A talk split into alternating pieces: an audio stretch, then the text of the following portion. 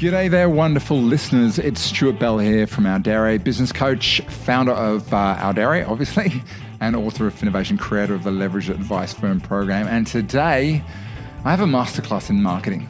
Uh, Daniel Brown of uh, Newcastle Financial Group and I caught up at the end of 2019 to talk about an extraordinary 12 months he'd had 122 new clients every single one of them generated from his efforts on social media. And what I love about this session is the way it was no holds barred. We actually had Daniel's marketing team who were on the line, and he shared the specifics of not just how he did it, the tactics, the specifics, but he went wider on how he'd learned to market the way he had, the mistakes he made en route, the the the, the lessons he'd learned uh, we talked a lot about target market. We talked about his evolution, and I really wanted to understand, you know, how has he mastered a skill, marketing, that many advisors say they find hard. Because let's face it, marketing advice is not like marketing widgets. It's a, it's far more complicated for a whole bunch of reasons that we cover in detail uh, throughout the program, the Leverage Advice Spend program.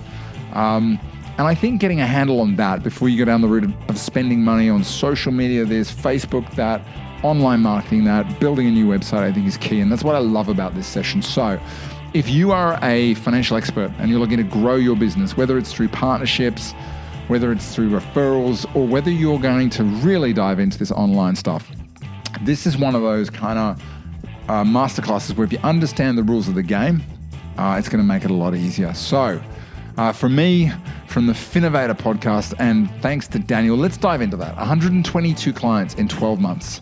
Uh, let's see how he did it.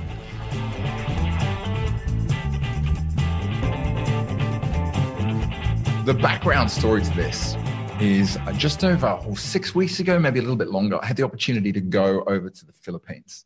I got the opportunity to meet up with Jennifer uh, for the first time ever in person, who looks after our back office, which is an absolute treat. But on top of that, I got to go over and speak at a uh, event run by Virtual Business Partners, who are one of the largest and I'd say probably most successful outsourcing companies that support financial advisors in Cebu, in the south of the Philippines.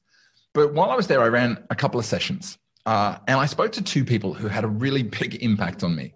Sherry Cusack was the first one. We sat down and started talking about systematization and technology.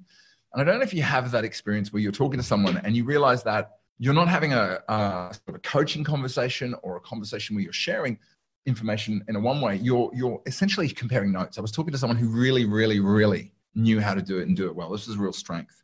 The second one was Daniel. And we just got chatting, sat down as we were, and we got talking about marketing and how to do it and how not to do it and the role that digital plays and funnel and, and all of the sort of misconceptions people have when it comes to not just to marketing online, but also marketing advice online. And very quickly, uh, what became clear is that Daniel was one of those people in the industry who really knew this stuff. Uh, diving deeper, he'd made an active decision at some point uh, that he was not going to sort of just understand marketing or find somebody just to take it over, but he was going to he was going to get to the heart of it because marketing is one of those weird things. It seems seems really simple, like you know, at a at a high level, you think, how hard can it be? And then when you dive deep, you realize it is simple, but it's also devilishly hard because ultimately it's about understanding how people feel and think and approach things and being able to articulate that and it gets nuanced while at the same time at the top top level the best marketing is by definition simple. So today i wanted to uh, have a conversation with daniel and as you can see the real thing i want to dive into and unpack is how he's done it because the results he's got from uh, marketing and the way he's approached it i think is, is really useful for anybody out there who is either thinking of getting into uh, marketing you know digital marketing and making is a big part of it. Alternatively maybe you're on that journey and uh, you're finding it difficult or you're trying to you know work it out or maybe you're, you're well progressed but you're looking for ways to kind of really uh, bump it up. So that's the scope of today and i hope this is going to be uh, useful and you're going to take a lot out of it. Without any further delay let me just bring up daniel because uh, you know what? He's been doing this a while. I, the more i speak to him about uh, you know, the business he's built over a period of time, the fact that he's now up for two awards, and frankly, you know, some of the plans he's got and the way he's thinking about it, I'm impressed. So Daniel, let's let's get this show on the road. Are you there, man? I'm here, Stu. How are you, sir? Yeah, I'm good. Good, thanks, Stu. Morning. Welcome. Where are you, Thank by the way? I'm in Newcastle, the junction. I, I love Newcastle. I came up there recently, and every time I go there, it just seems to change and get bigger and bigger and better and better. We're lucky we just moved the office down to street level, so it's when you ask what am I looking at, it's uh, from people looking for their Friday drug hit to uh, getting their uh, morning coffee. Mate, I, I, as a business I work with based down in Miranda, and they've got a, a boardroom, but it's got it's got uh, well, I guess it's one one way glass, so it's all shiny outside, and people were having these coaching meetings, and people will wander around, and they'll go, and it's just you, you can't keep a straight face. So I personally love people watching. I don't know about you. Yeah, I do.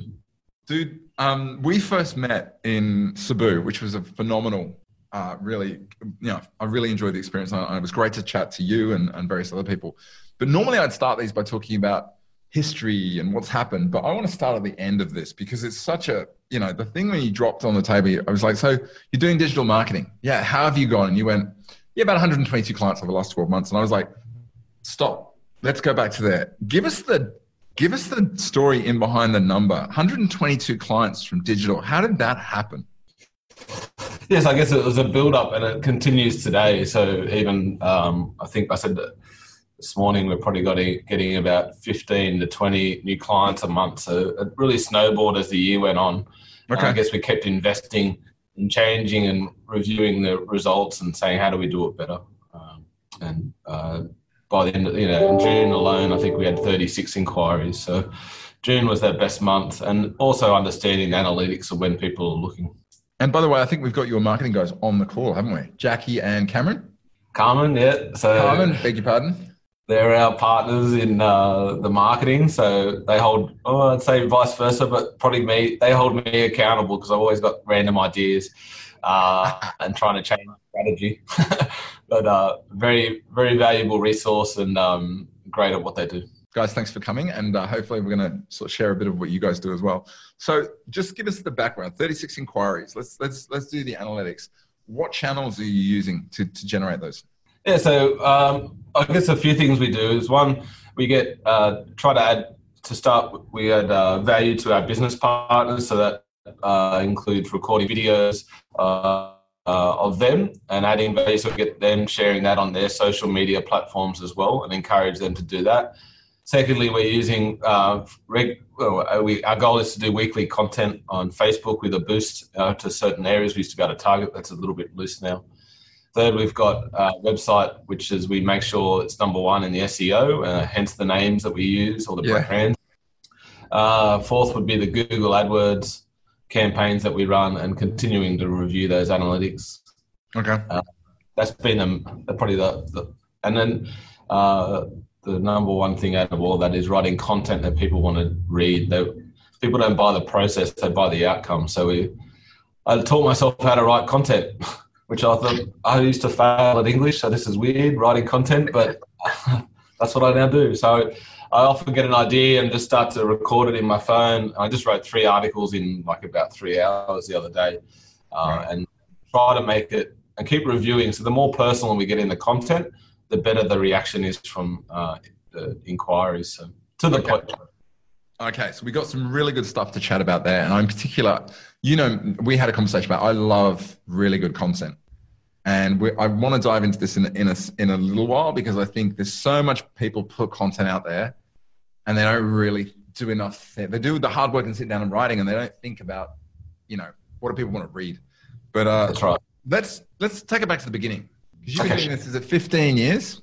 Uh, since 03, so 16, uh, 16 years. Okay, talk us through the you know the the beginning of of of your journey of Newcastle Financial Group. You know the the, the Daniel Brown Begins prequel movie. okay, I'm good like Star Wars. Uh, so effectively, I, I worked for a fund manager, and then I decided my uncle owned a business here, and he said you need to go out and learn about sales. So I went out and taught myself sales, uh, yep. which gave a lot of confidence. So in 2003, started working with him. Uh, I guess he's effectively my first mentor, uh, which I probably learned both good and bad. Um, but the number uh, work ethic was one of the good things, and also the ability just to connect with people. So I think um, really listening and understanding what people want. Nothing that other advisors would be doing, but I really wanted to make that a strength. So I get, I guess, what I've come to learn, the fundamentals of any business will only succeed if you've got a sale, you're good at sales. You've got to have a brand that represents you from the inside to the outside, and yep. uh, and marketing. If you get all that right, you're going to have a successful business. So uh, he taught me sales well and truly, and then uh, in 2010 we bought that business off him. Uh, effectively merged it and grew it again. Uh, yep. We offered multiple services uh, as a partner in that. We grew it to about 36 people. Uh, and then I decided to leave. Okay. Do it my own because I was going to keep it, um, keep it, uh, I guess, boutique. So I did that for a year, and I think in that year I just went out and saw people. I think I generated 50. I can't remember the number now. 54 or 56 SOAs running a one-man band. Um, I'm like, yeah, this is fun, but what do I do next? And then I, I had a coach at the time, and he goes, if you want to go from a, a six or seven figure income each time, you've got to reincarnate yourself. So I wrote, I wrote a business plan about symbiotic. Everything's got to be mutually beneficial. Um, yeah, love it. Started to grow it. So now we're three and a half years in. We're three offices, 25 people. We've got a team in six in Cebu, and our plans are done in um, Sri Lanka with another five. And um, it's only how much I want to grow it now. So I've actually just, as we're talking marketing, the Central Coast office in particular just keeps coming. So we've turned all the marketing off effectively. Um, okay. We've got too many leads coming in. That's a terrible, terrible problem to have. and just, just I feel like an idiot saying it now. Why did I turn it off? no, no, no. It's no. It's because I mean, you you would you would know that growth is good, but too much growth will kill a business. Mm. That's the whole reincarnation thing. One of the things I I do every year is I, I sit down and you may have done the same thing. And I go, right, what's my target? What's my reasonable target for the year? And what would the business have to look like? And then I double it.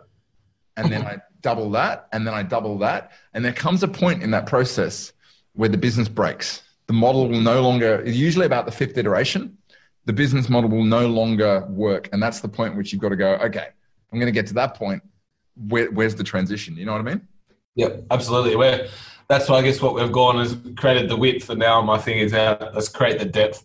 Let's really build those client relationships. And we've got multiple businesses that we're running, so trying to get the cross referrals happening is a, a, a cheaper option at the moment than having to continue to get the leads in. But we've had, which I never thought was possible, we've had people walking in our door and booking meetings because we just ran a campaign. We're in an old bank. We ran a campaign about your bank has sacked you um, and that worked as well. So then we've had you know, literally people booking meetings. Fantastic. So give me a bit of a profile of who do you work? And you mentioned there are multiple areas you provide advice. Give me an idea of this, you know, the problems you help solve for people. Yeah, so um, so we've got uh, ten advisors, or I think it's ten, yeah, ten, and they range from uh, we've got a, now got an insurance specialist we've brought in uh, who was at one of the banks uh, working in the key man buy sell area uh, through to an aged care specialist, and then we've got the uh, younger advisors doing the super insurance. So I offer if someone says something, I'll say, well, you know, from cradle to grave, we've got you covered.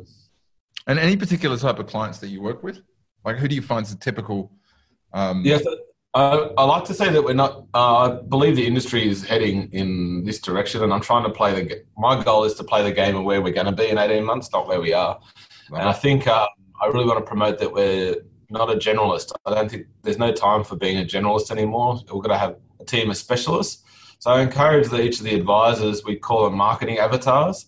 Yeah. To write they ideally want to work with. Then we get them to write about, they all write content too now. So we write content about those areas they want to work in. And then on our website, we're only sort of focusing on two or three areas of advice but there's each, each, individual advisor will have those you know three to four areas that they really want to focus in because if they if they're passionate about those areas of advice, there's no use making someone who wants to do retirement advice work in insurance. So yeah, and that that gets them out of that. That builds a really good culture, yeah. which has been good feedback by the new the two new advisors we've brought in. They never experienced anything like it, where they just got the freedom because of our structure behind the scenes that they just see people. They get to see the, their ideal client. They get to have the flexibility, and everything else is done for them uh, offshore. So, love it. Let me ask about um, because I, I, I think it's fair to say that you are probably in a minority of advisors who decided to go down and become a marketing expert. A lot of businesses They, they would much rather just outsource it and let yep. someone else be good at it. What was the decision process? What was the point in your life that you went, no, I, I'm I'm gonna I'm gonna learn how to market this and master it? Uh, so I'd had an active role in the previous business in the marketing, uh, but it wasn't my area. My area was to see clients, and I guess I built uh, a relation. Oh, being able to in that year one of starting again in 2016, I just generated all the referrals.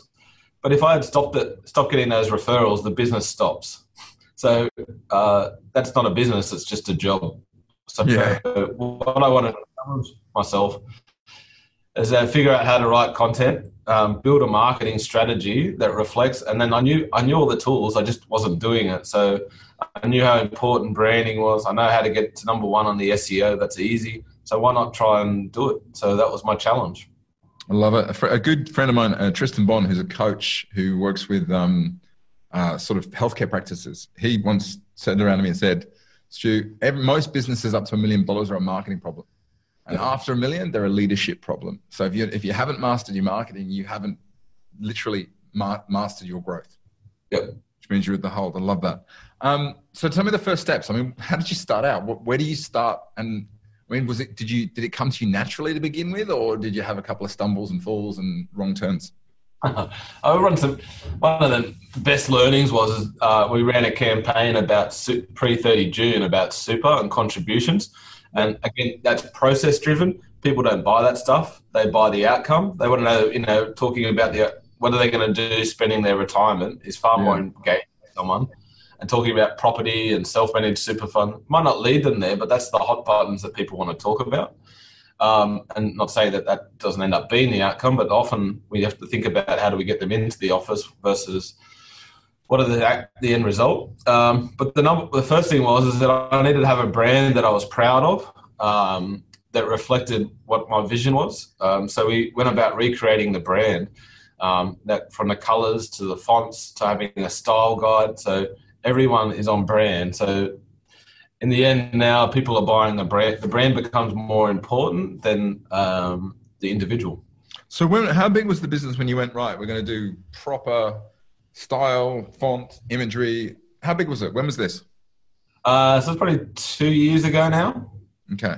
Um, so probably would have been, uh, you know, two or three advisors, maybe four or five, you know, a team of six or seven. Okay. So, I mean, what most people think of branding exercise as being a big business thing, but you guys, you were, you weren't, you weren't a small business, but you weren't, you weren't as big as you are now. No way. Yeah. So I, the lesson I got was, you know, uh, the coaches I've seen as a you know, branding by association, and I'm like, oh, I don't know, is that going to work for me? Uh, but in the end, and the brand too, like you don't realize uh, when you start to look around and uh, understand branding a bit more. Like, is it that we want to be like the Audi? Do we want to be of the car industry, or do we want to be the Hyundai? How do clients perceive us when they walk in our office? Uh, our website and our people, mm. the website, the office, and the people all need to be the same you know, it was you know we did like from magazines to cars to uh, people, celebrities. So are you? And so uh, that was a process. Uh, whilst at first you go, that's an expensive process to go through. It was really good because we brought in different people in the business. Effectively, that sort of not only is what we represent external, it's how we make decisions. So if we're going to be a premium brand, like uh, and something goes wrong, you, you just refund them the money as an example. You don't argue with the person. Like oh, it's sort of like our, I guess our, our, the culture is also underpinned by your brand. I agree, mate. It's funny you should mention this because it seems silly, but it's the same deal. When when we started, I went out and just I put this together. You know, a little bit about who we are. I don't know if that looks like it's frozen, but um, that whole thing about Audere was a person, what would they be? All the way down to words and phrases we use, imagery we like, colors, fonts, and logos, who we admire, that kind of stuff. I think it's a really useful thing because a lot of people talk about getting clear on your strategy and your purpose, but if if you're not clear on your personality of your business and the look and feel, it, it's going to vary all over the place, and it, it doesn't give you that that, that really strong um, foundation. So totally agree. That's awesome. Thank you. Same with color. Color, like my wife is actually a color done color consulting, so understanding color and how that what that means to people and to their unconscious mind. Um, and like we bought a house the other day, and it's from a local real estate agent, probably one of the better known ones. And then uh, they gave the bottle of wine they gave us to celebrate was a bottle of the, you know, probably perhaps the world's finest Oyster Bay. Like it's just like that damages your brand versus so versus upholding like will cost an extra twenty bucks to buy say a nice bottle of champagne. So I bought an Audi a few years ago, and they still send me every you know member thing or it's in my wife's name, and I'm just like if she didn't buy the car, you failed immediately. You spent all this money and you couldn't even get my, the name right. I, I, agree. It's so easy to make mistakes. And, yeah, dude. Um, so the branding came first. Tell me how you got good. Uh, so, well, firstly, uh, the, the, first part of, or to write content, if we're talking about that, was to to start right and write what you feel that you're passionate about. What, what do they enjoy when I, they come in for a client meeting? Um, and I started to write about that. So one of the terms I've used regularly is retirement, getting retirement ready. Whereas if yep. someone says just an easy switch on, on language from uh, get let's do some retirement planning. Well, that's such a, a bad way. Instead of using budgeting, talk about a spending plan. Um, the uh, when you write an article, not a little trick to that uh, content is you've got to try if you can write um, the word either a negative headline or a the number needs to relate to the first or letter. So be like uh, six steps to success, uh, five five fundamental. Like it's got to relate. The number you try and use a number in the headline that relates okay. to the letter. That's another simple thing that I learned. So um, it's like marketing 101. Uh, yeah. And it grabs people's attention. Um, and then yeah, writing content that's relevant. So we you know, we have the young professionals and the pre-retirees are sort of uh, the Facebook users and social media users. So, and Facebook's, if you look at the analytics, Facebook is one of the most popular for that retirement, uh, getting ready for retirement. So a lot of our articles are written around that. Can you give me an so, example, you know, in your mind of a piece of content that you see written over and over again by advisors, you know, that just keeps getting put out of there that you it, you just look at it and go, it's never going to work. And then what you would do instead? Uh, okay. The one I hate the most, I'll talk about that, is that they want to talk about um, doing a budget and cash flow. Um, and it's going to be a really big generalization, but that for that's really good for poor people. Uh, whereas wealthy people want to talk about where they can spend their money and how they can go about making more money so they can enjoy doing more of the things they like doing. So not many people enjoy doing a budget, but that, oh, that drives me bonkers. Uh, yeah. That's probably the number one thing. Uh, and so the, they talk about, you know, they want to write and promote uh, stereo, you know, cookie cutter approach to their content. So they go and their licensee might produce a, uh, an article and they like and share it, and so does 50 other people. So Google doesn't like that. no one's going to read it, so you're wasting your time. So either do nothing or do something that's personal. Yeah, I agree. I just say to people, like, oh, there's a lot of people out there who spend, they go, oh, I'm looking for a service who can write content. I'm like, they're, they're just going to, they're going to, they're write a good article, but no one's going to read it because it's not addressed to that person. It's not relevant. It's just generic. And it's, so uh, for me, it's a complete waste of money, but there you go.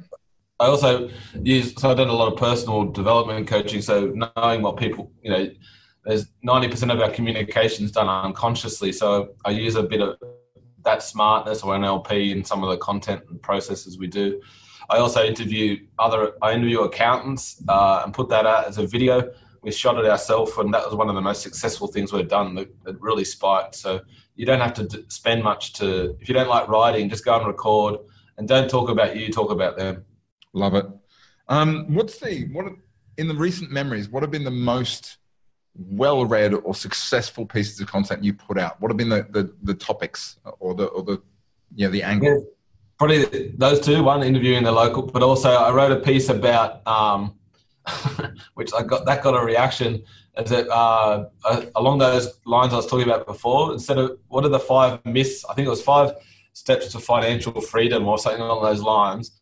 And we talked about what are the learnings that we've seen in people and what has uh, been some of the success so you know the most wealthy clients i've personally that i look after they bought assets and held them for as long as they can and their regret is they didn't buy more of them And so I wrote something about that. Whereas broke people, I wrote in this content, will always blame and uh, point the finger at, why it hasn't occurred. Uh, and then that was a good reaction on social media because uh, they'll be like, "It's not all about the money," and they and it was probably the same people that I was targeting that were reacting to the content. So, so I think. Sorry, go on. Yeah, that's probably the main. Then the most recent one I did, I think I don't even know. I think this is it. We talked about so like in Newcastle, they like to have you know walk the beaches here. They like to grab a coffee. So I was trying to link the coffee, you know, the morning coffee experience to why they need to have the same with their financial planner. Uh, the ongoing relationship is where they value it. So not. So I'm trying to write what I, I see as an experience as an advisor put that into the content that they can relate to. So, for example, the, if you went in, you like to go to your certain coffee shop, you like to have your flat white or long black, but if each day they turned up and gave you a turmeric latte, well, you wouldn't like that. so, the advice relationship needs to, it's personal. Um, so, I'm trying to um, yeah, draw on my experiences and understand what the clients enjoy and put that back out in content. If you're if you if you're an advisor and you listen to this and you're you realize maybe you've had this realization that you are writing technical content, content that you know a lot about, but nobody, obviously, most people aren't interested in because otherwise there'd, there'd be more people sort of managing their finances better. What's the, the, the best advice you can give them just to flip their content over? What's the, yeah, what's the tidbits that they could just do which would make a big difference? Um, well, the best example I can give is that if you went and bought a new washing machine and they started explaining to you how the parts were sourced, they built the, it in China, uh, they did all this research for 17 years on why it's the most economic washing machine. No one gives a shit about that. They want they buy outcomes. So talk about the outcome of your advice. So if that means that if you work with a client for 10 years, you can guarantee, as an example, you'll impact their retirement outcome by 1% per annum yeah. that is a better outcome. So they can resonate with that. That's a tangible thing that they can they can start to digest and understand. Love it. That's the number one thing. So you you're you're starting to play you're starting to play with this stuff. You're starting to obviously get better. My guess is you're probably practicing it more and more. You're getting more comfortable. At what point did you realize that you you were kind of getting the hang of it, and it was it was time to take it up a notch? Oh, uh, I guess probably you know, when you start to see the, you go, well, the more I write, and if we release this week, so we're trying to do monthly to start. So we started off at monthly content, and our, our goal for next year is to do daily content, um, which is wow. a challenge. There we go. Um, and we're launching a podcast and so forth to really take it to another level, which will be weekly. Um, but when we're doing monthly, and it would work, and you'd see a spike in your analytics. So every month we look at our report that comes through from the, the, fantastic team at the Measured Marketer, and we're looking and and reviewing everything: the dollars spent versus the leads generated. Um, it's data, and so rather than just going, "Oh yeah, we've had a shitty month," like what? I'm not going to keep spending it if it's not getting the results. Yeah, absolutely. So we refine, refine, refine, started to really click into gear. Um, uh, so I guess what we were, what I understood at that point, the more I did it, the more we got the results. So we went from um, monthly to weekly we then got each of the advisors writing a piece of content a month, uh, which we would then send to Measured Marketer refine to make sure it's on point. And then we release that when we think it's right. Uh, and also understanding the year, the cycle that I believe, uh, April is a really shitty month, so we should almost have April off as an industry. January 1 to January 30 is when it goes bananas because people are trying to uh, get their life in order, set Use resolutions. So to have content and campaigns ready to run in January. Okay. Uh, and July is also slow, uh, whereas is busy. So just understanding, it doesn't seem to impact what if we change our approach in those months. So um, pull back on so that in those times, in those months, we pull back on the Google AdWords and save us some money and put it into the campaigns that we want to run. So um, Alan's got a question, which is kind of it's not necessarily deeply related to this conversation, but I'm going to I'm going to get it in there because he's he's done me the honor uh, or you know, courtesy of asking it. He wants to know: Is your advice process itself digitalized? And I guess what he means by that is when when someone comes in from one of your campaigns and they make contact, are you still having a digital engagement? Is it you know they're filling in forms? And tell me if I'm wrong, Alan. It's online meetings, or the moment they they reach out, is it human to human?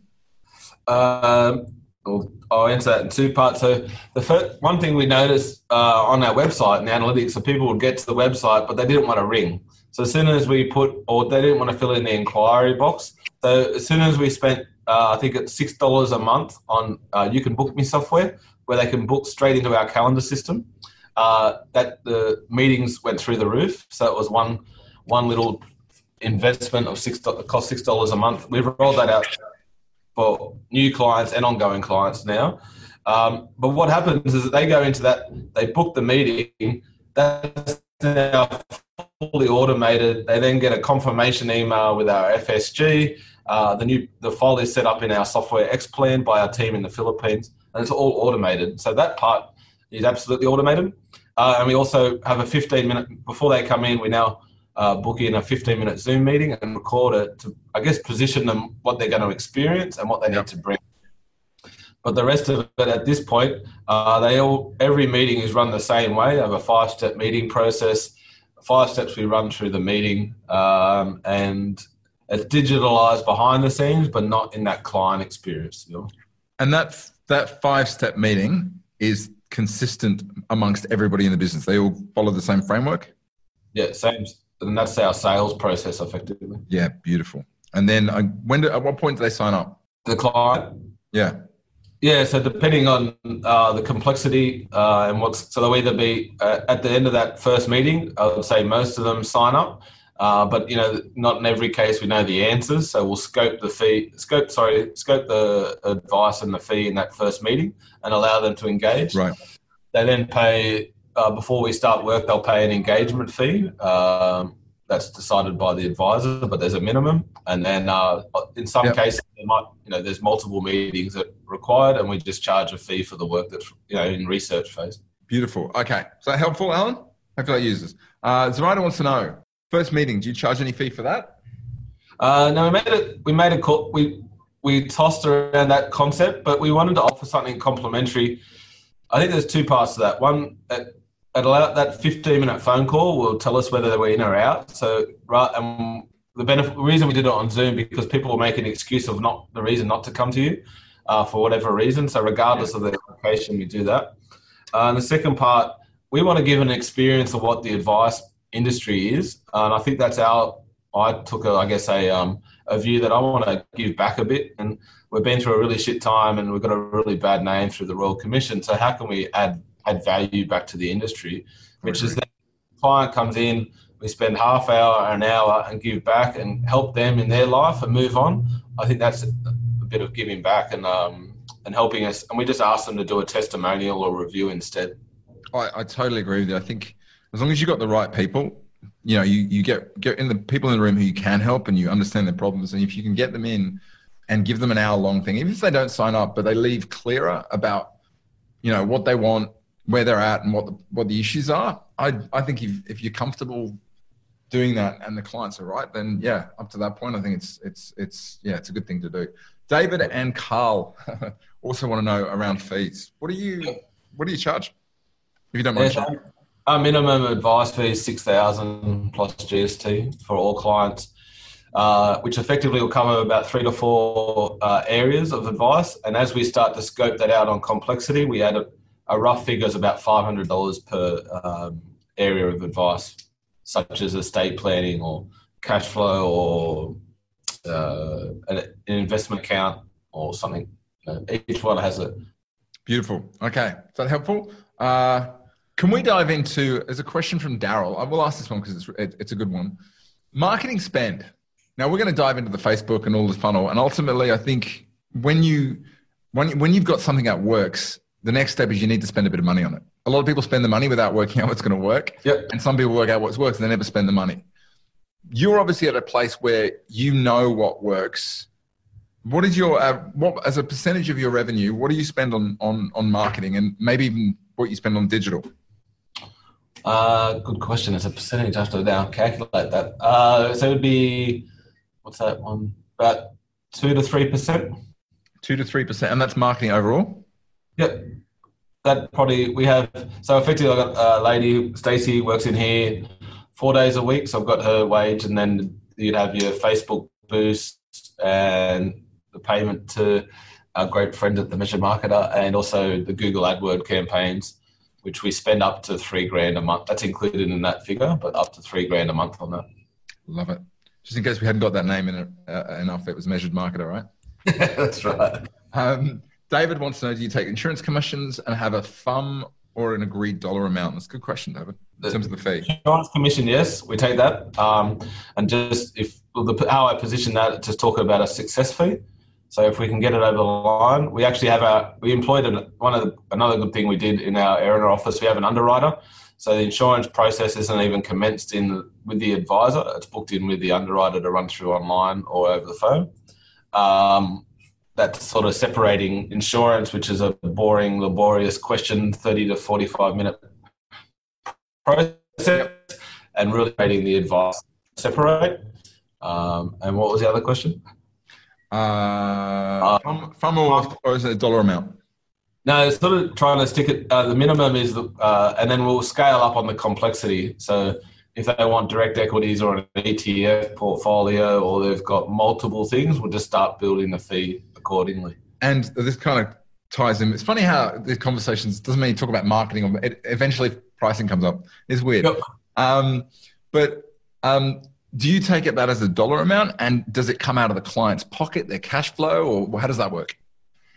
It, um, so they'll pay. Well, we, I, I, again trying to play the game in eighteen months. We're probably going to move to a, a, a system where they pay a lot of that fee themselves. I think ASIC will enforce this, if not the trustees. But anyway, um, yeah, so they pay a, a, portion. If it, they'll pay the fee proportionate to the advice. So if it's uh, fifty uh, percent investment advice and fifty percent super, that's how the fee will be charged. Okay. Hopefully that's useful, guys. That's a whole bunch of information. Uh, it's interesting. We always end up, end up, always end up talking about pricing. Um, like if you just get a number, that'll be fine charging it. But as we're going to find out, a lot of what happens prior to them coming in that's what enables you to charge certain fees. You know, a lot of how you engage. That's the thing, right? Yeah, I got a tool that we talk about. So it's positioning. So how are you positioned? that's what your branding does, gives you a positioning statement. And um, it's price, product, market, service. You need to have alignment on that. Um, and so we talk about eh, like when there's someone walks into our office here, they're greeted like a maitre d'. So we're not just a reception. They get up and greet the person, walk them in. There's a lounge for them to sit at. So all those little things are talking to them unconsciously. Be interested to put it out. Uh, I always like to ask advisors, when was the last time you did a walkthrough of your experience? Like stepped outside and walked in as if a client would. Um, even better, get someone else and another advisor to do it for you, and then you do it for them. It's amazing how much information you got. And one of the one of the most memorable periods, I walked into a, a business of a client that I was working with, and the receptionist was she was behind this big tall desk, and she literally walked out. She went over and said, Stuart, I've heard so much about you. Welcome. Stepped out from behind the desk. And that small thing, it just blew me away. It's, it's incredible and set the, set, the, set the scene for so much. Daniel, should we talk about the funnel? Because you've got marketing, you've got AdWords, you've got Facebook, you've got content marketing. And I think one of the dangers is people go, oh, I'm going to do more content marketing. But unless you plug the right things in the right order, you don't get people doing the right, the right things at the right time, if that makes sense. So, do you want to talk us through where this fits in terms of your funnel? How many phases does your funnel have? Uh, so, uh, probably the number, like uh, what we try to, I guess what, I don't know if this will be exactly the right answer, but what we try to track is that where is the anal- so if we know we can get um, we boosted ads and so forth to get our Facebook followers up, we ran a competition. So when we write content, we can boost that, and then we can track what's going through to our website uh, so where it's sourcing from, and obviously the Google AdWords and so forth as well.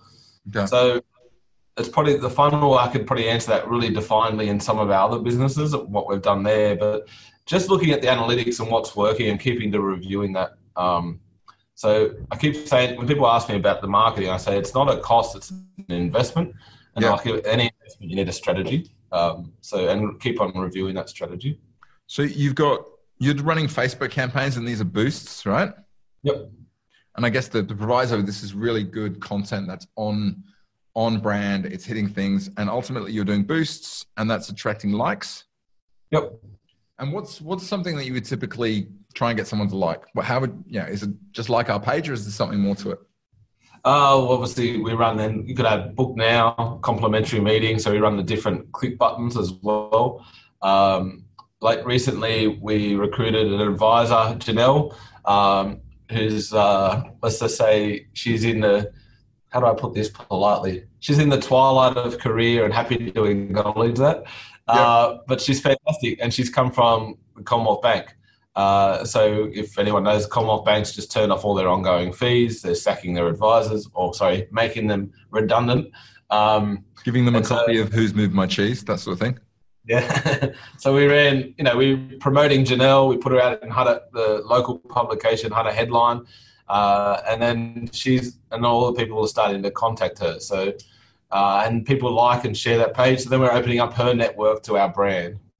Uh, and obviously, uh, she's like, said to me the other day, do you think uh, clients or people see bank advisors differently to uh, like us? And I'm like, absolutely they do wasn't aware of that. And so some of her friends are now starting to say, "We'll come in and see you," because she's no longer associated with the bank. She just.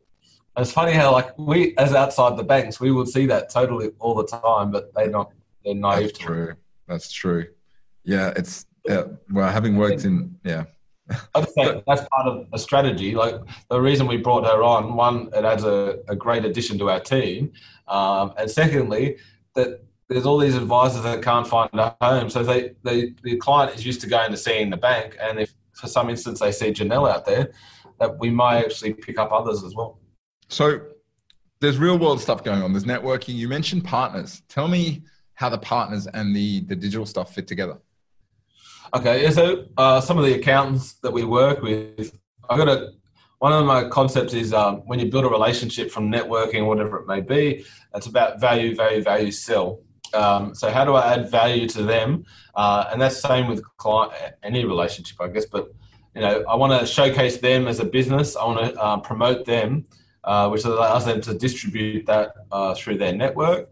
Uh, secondly, then oh, if that's not a, a, business relationship, you add value by giving them content that's relevant to them and keep building that relationship.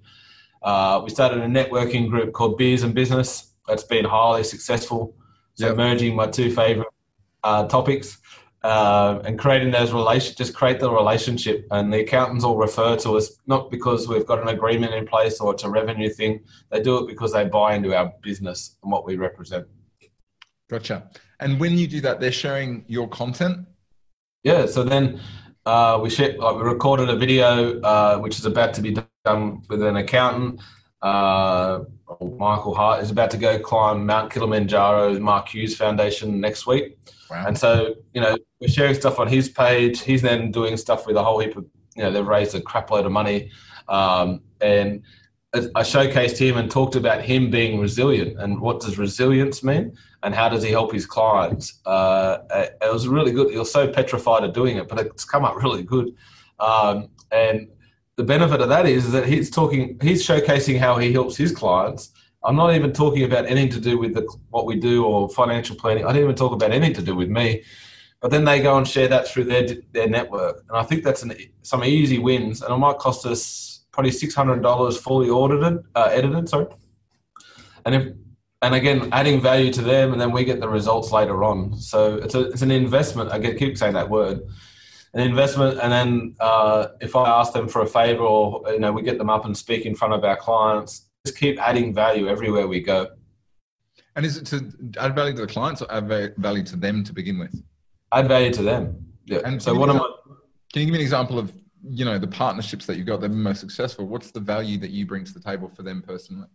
Uh, well, last night I was having a conversation. They're like, oh, you know, I keep telling them what I'm up to, and you know, they're they're worried about doing branding. They've got to rebrand their business, and they've got to go through the same exercise. So my value, I guess, there for them, if we're pick, picking on this, is that I'm giving, and like I'm doing today, giving unconditionally. So I give away, knowing somewhere I'll give it back. Um, so I'm helping them, and that if that makes them more efficient, makes them feel comfortable to make a decision to improve their business, well, I think that's value.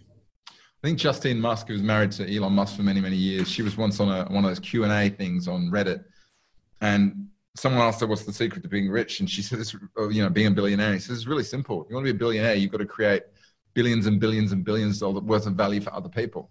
If you do that it'll find you. I think it's a really good philosophy to approach with with partnerships which is if you can go out and approach people and help them, most businesses, most you'll trigger that reciprocity thing.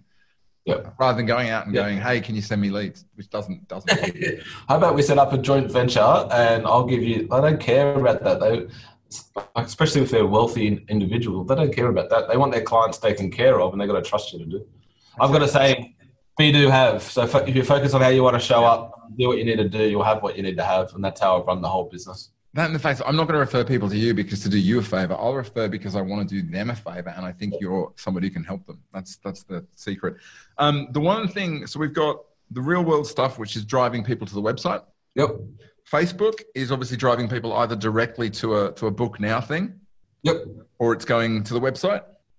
Uh, yeah, to the website. Uh, so both will, uh, either way, they've got a landing page with a Google, which will take you to the website, which lands on the book now, uh, and a call to action straight away. Same with uh, Facebook, it will do it, but I've noted probably Facebook has uh, died. Not, uh, it's probably. I feel like it's lost Yeah. its strength. Like you asked me a year ago, Facebook's had it is the one.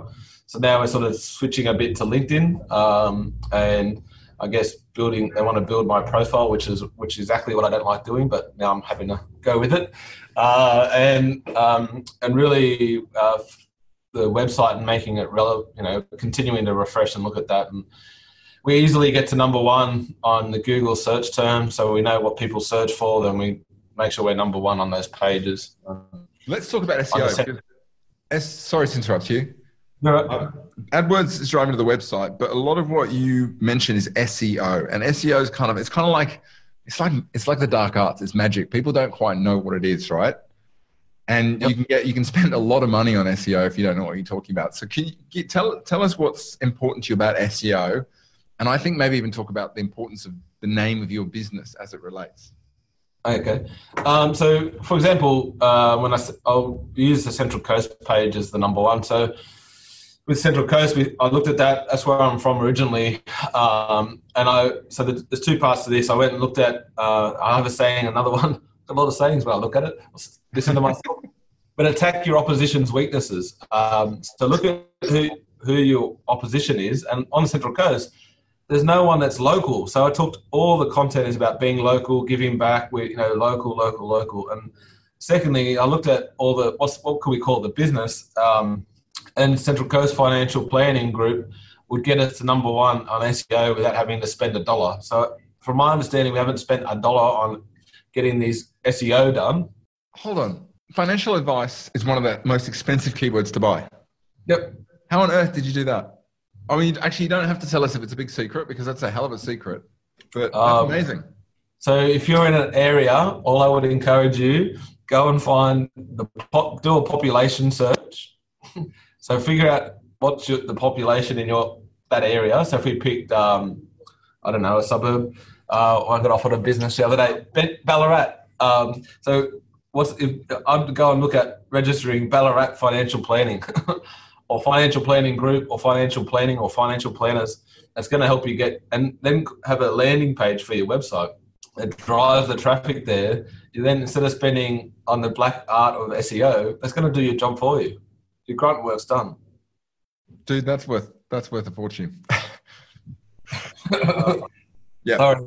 Uh, then the SEOs and like uh, one of the concepts we've got is then how do you um, how do you jump into the SEO content and you know if we wanted to offer self-managed super fund uh, advice all around Australia, we'd have to then start building that content.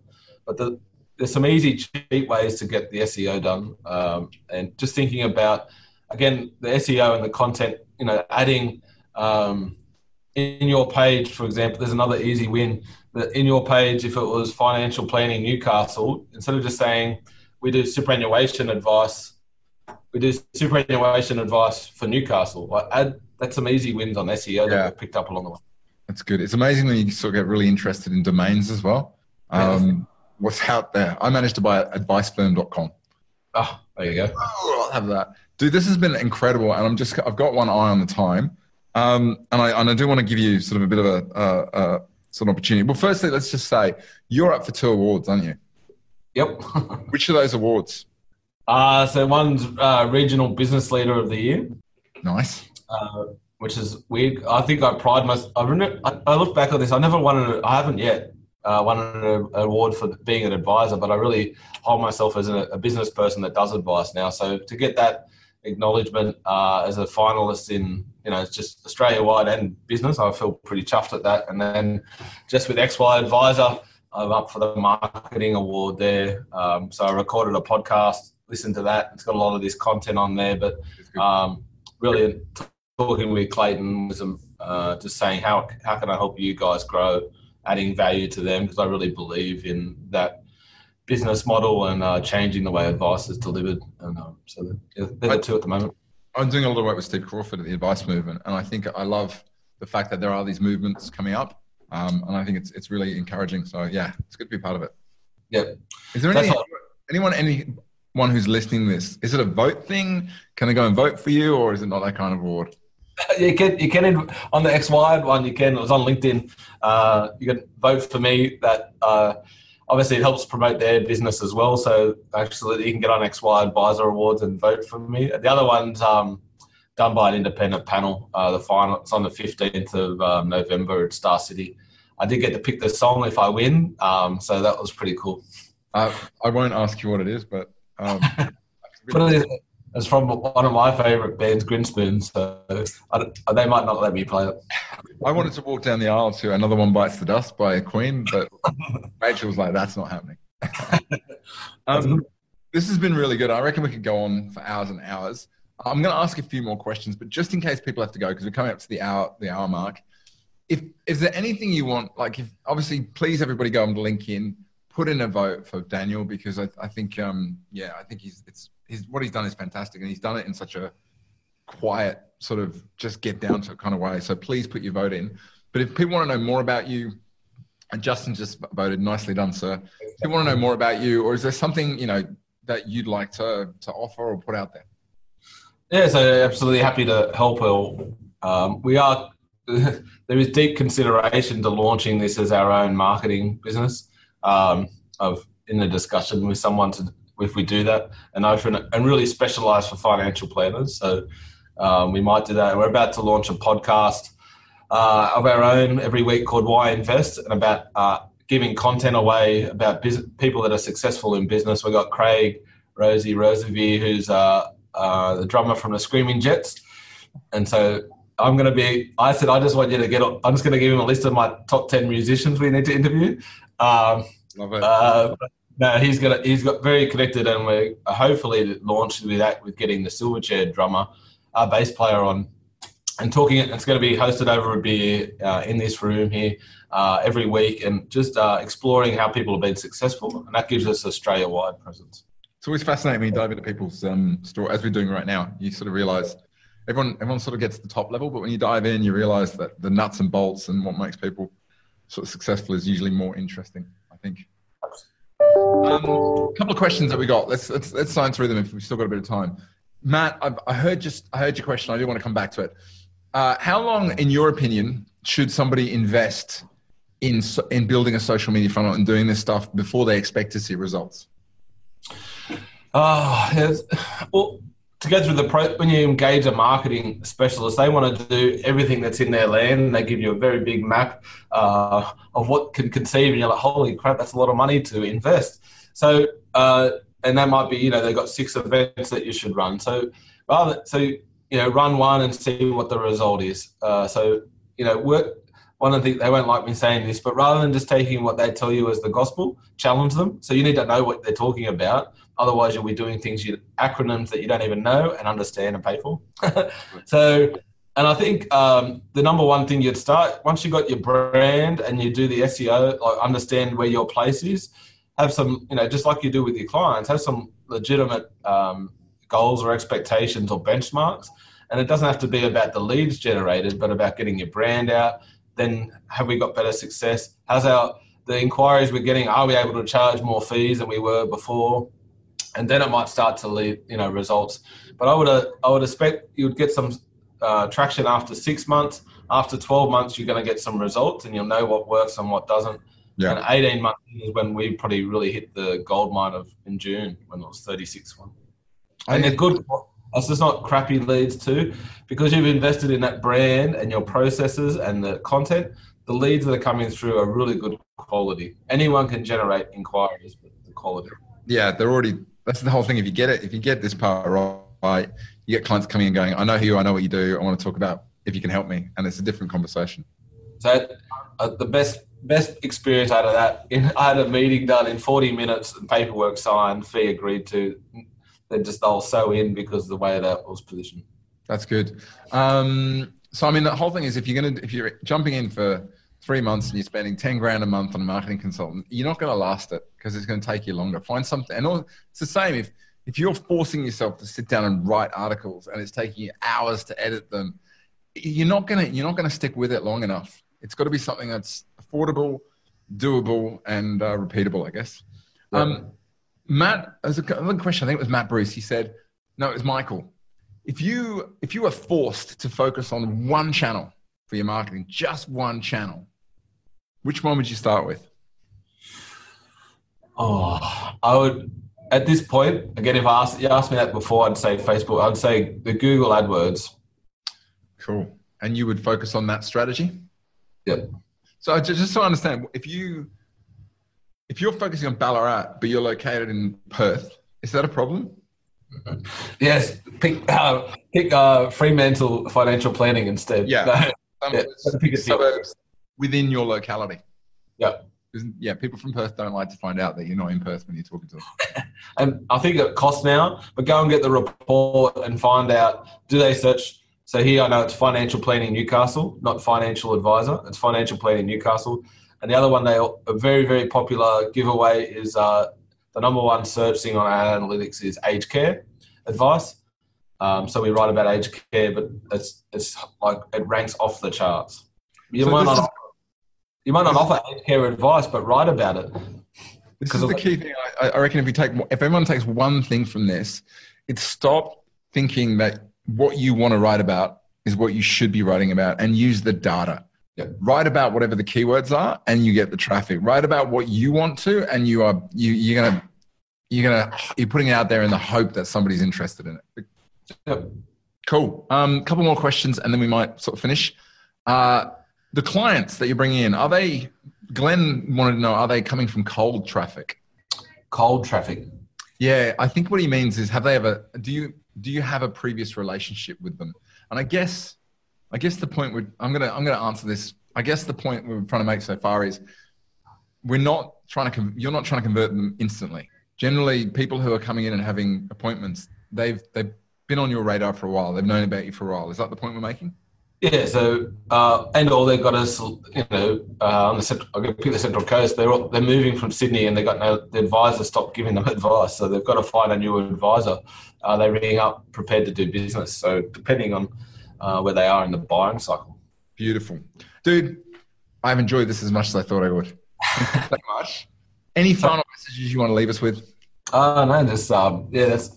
I'm still passionate about the advice industry. We've gone through a lot of. Um, a lot of change. I want to be the change. I don't want to let it all happen around me. So we're you know active in what the world will look like in the next 12 months and 18 months. So um, you know we got a great role, an honoured role to help people you know have their ideal retirement. And um, so I think uh, we've got to remember that. And marketing is just part of what we do. Yep, perfect. I love it. Man, thank you so much, Daniel. It's been an absolute pleasure. Hopefully, we get to do it again. Best of luck I think a few people have voted for you in the XY, so I'm, I'm really hopeful that you pick up both awards. Would be really, really good. it would be uh, it'd be cool uh, to do. Yes, absolutely. Fun.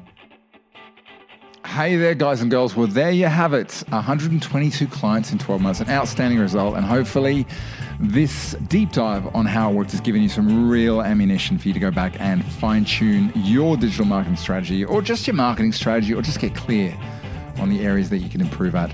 As always, thank you very much for listening. Thanks to Daniel for sharing and to all of our guests along the way. If uh, if you haven't checked out the other guests that we've got, uh, there's a good library now of uh, masterclasses just like this. Just search for the Finnovator on your podcast uh, platform of choice. I do have a little bit of a favor to ask. If you're finding this useful, uh, if you think it's a valuable podcast and you know other financial experts, accountants, mortgage brokers, uh, uh, financial advisors or other people who know financial stuff and can help other people to achieve better results. Uh, I'd love it if you'd share it, make some comments. But look, to be honest, I love sharing this stuff, and it makes me uh, makes it even more rewarding for me if I know there's other people out there listening, loving, applying, all the rest of it. Uh, that's it from me. I hope you found this useful. Stay tuned, we've got more coming. But in the meantime, uh, thanks for listening and have a great week.